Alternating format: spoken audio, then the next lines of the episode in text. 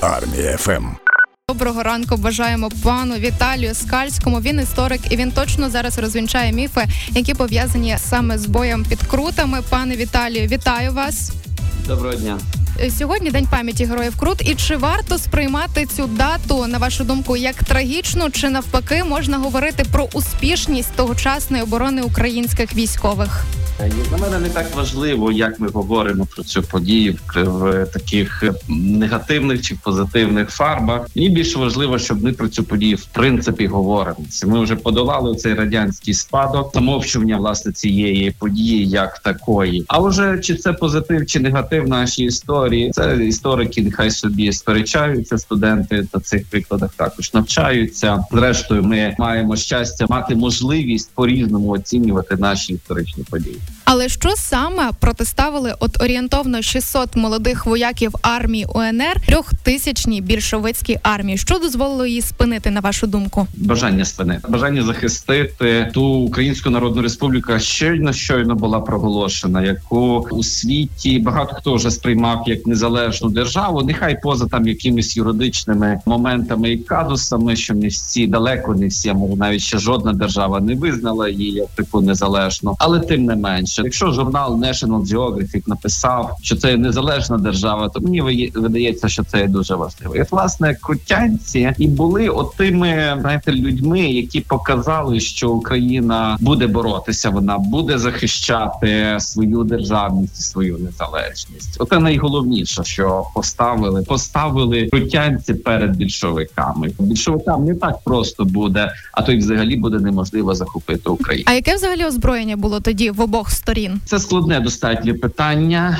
з українського боку. Це був бронепотяг. Це було близько 16 кулеметів. Бронепотяг був такий імпровізований з гарматою, вкладений піском, мішками з піском. А щодо зброї, це один із таких міфів, що нібито наші хлопці були там обеззброєні. Ні, насправді в них були гвинтівки. Звісно, це були гвинтівки, які вже були взяті з колись законсервованих складів. Тобто, справді це гвинтівки не найсучасніші, це кінця 19 століття гвинтівки. Але перед військовим командуванням стояло питання або взагалі без зброї відправляти, або дати принаймні цю дали те, що мали, і з цим вони власне і поїхали. Це гвинтівки, здається, якщо не помиляюсь, 1898 року. От ви вже один міф і розвінчали, бо багато багато думок існує про те, що кинули взагалі беззбройних людей, і вони так ішли проти цієї трьохтисячної більшовицької армії. А взагалі, хто саме тоді командував діями наших вояків, і які втрати понесли обидві сторони? Щодо втрат, тут можемо говорити лише про нашу сторону. Більшовицька сторона якось не вони і коли були при владі в Україні, то не дуже полюбляли підраховувати свої жертви. Ну та й зараз сучасним українським історикам також якось не до того. Нам би якось зі своєю стороною обсталися. Але те, що жертви були, це точно, бо навіть на кладовищі у крутах на старому кладовищі є їхня більшовицька могила. Там якийсь пам'ятник донедавна стояв. Не знаю як щодо української сторони, то треба розрізняти, що під час самого бою загинули, були поранені і відступили. Цих поранених забрали з собою власне під час е,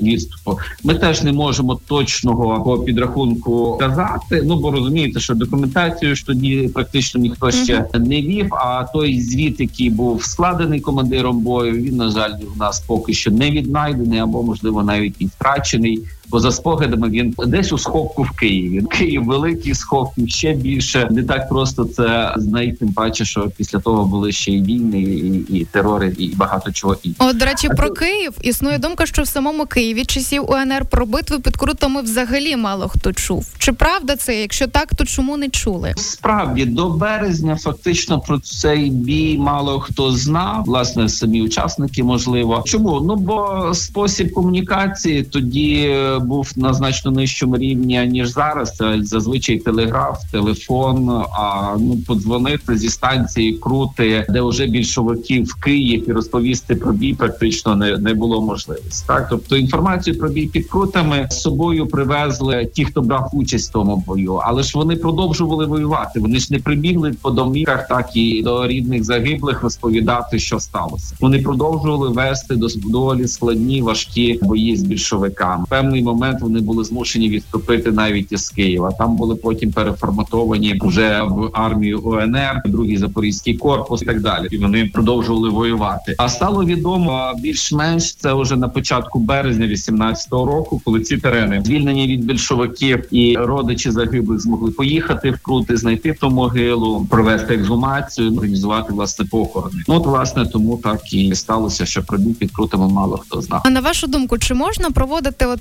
певні паралелі між битвою під крутами і нинішніми бойовими діями, які веде Україна проти Росії, боронячи себе? Бо ж втрати окупантів помітно більші, як і тоді. В принципі, паралелі можна завжди проводити. Наскільки вони коректні, некоректні, тут уже можна сперечатися. Але мені здається, що важливим є те, що цей бій під крутами для нас зараз є зразком, прикладом. Не скажу, що для наслідування, але тієї історичної події, яка нас мобілізує, надихає на якісь вчинки. Я, от, наприклад, дуже добре пригадую цей день, 29 січня, в 2014 році, коли вже відбулися перші постріли на майдані, були перші загиблі, і напевно 100-тисячна демонстрація сходила на могилу крутянців на Скольдовій могилі. Це було неймовірне піднесення. Це було неймовірна мобілізація наших сил на боротьбу з ворогом. Мені здається, от значення бою підкрутими саме от у цьому у мобілізаційній здатності. Згадується одразу до цієї події кінофільм Крути 1918 Олексія Шапарєва. Наскільки історично взагалі достовірним є кінофільм? Чи він більш такий, знаєте, кіношний, більш не схожий на ті події? Знаєте, добре, що у нас такий фільм появився. До нього може бути багато питань з точки зору історика, реконструктора, патріота і тощо, тощо, тощо. Але мені здається, що ну не може в українському кінематографі відразу, як тільки сюди прийшли інвестиції, зразу появитися фільм Оскар на остроносний фільм. Угу. Мусимо зняти тисячу і тисячу поганих фільмів, і тільки тоді буде вже в нас якийсь діамант. Тому мені дуже подобається фільм Крутий 1918. Його потрібно подивитися, а хоча б навіть для того, щоб розкрити кого. А де в Україні можна взагалі наочно ознайомитись з історією битви під крутами, якщо от не брати до уваги кінофільми і все інше, отак прийти, можливо, це якийсь музей, можливо,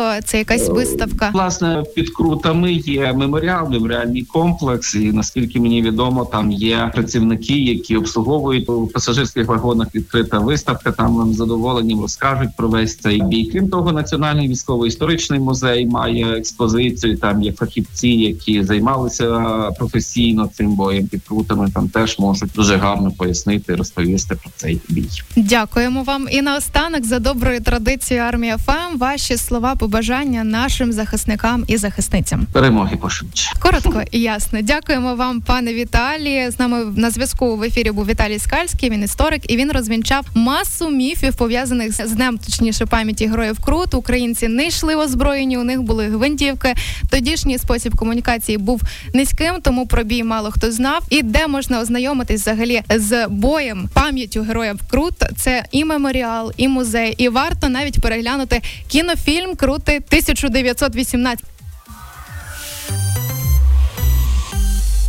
ФМ.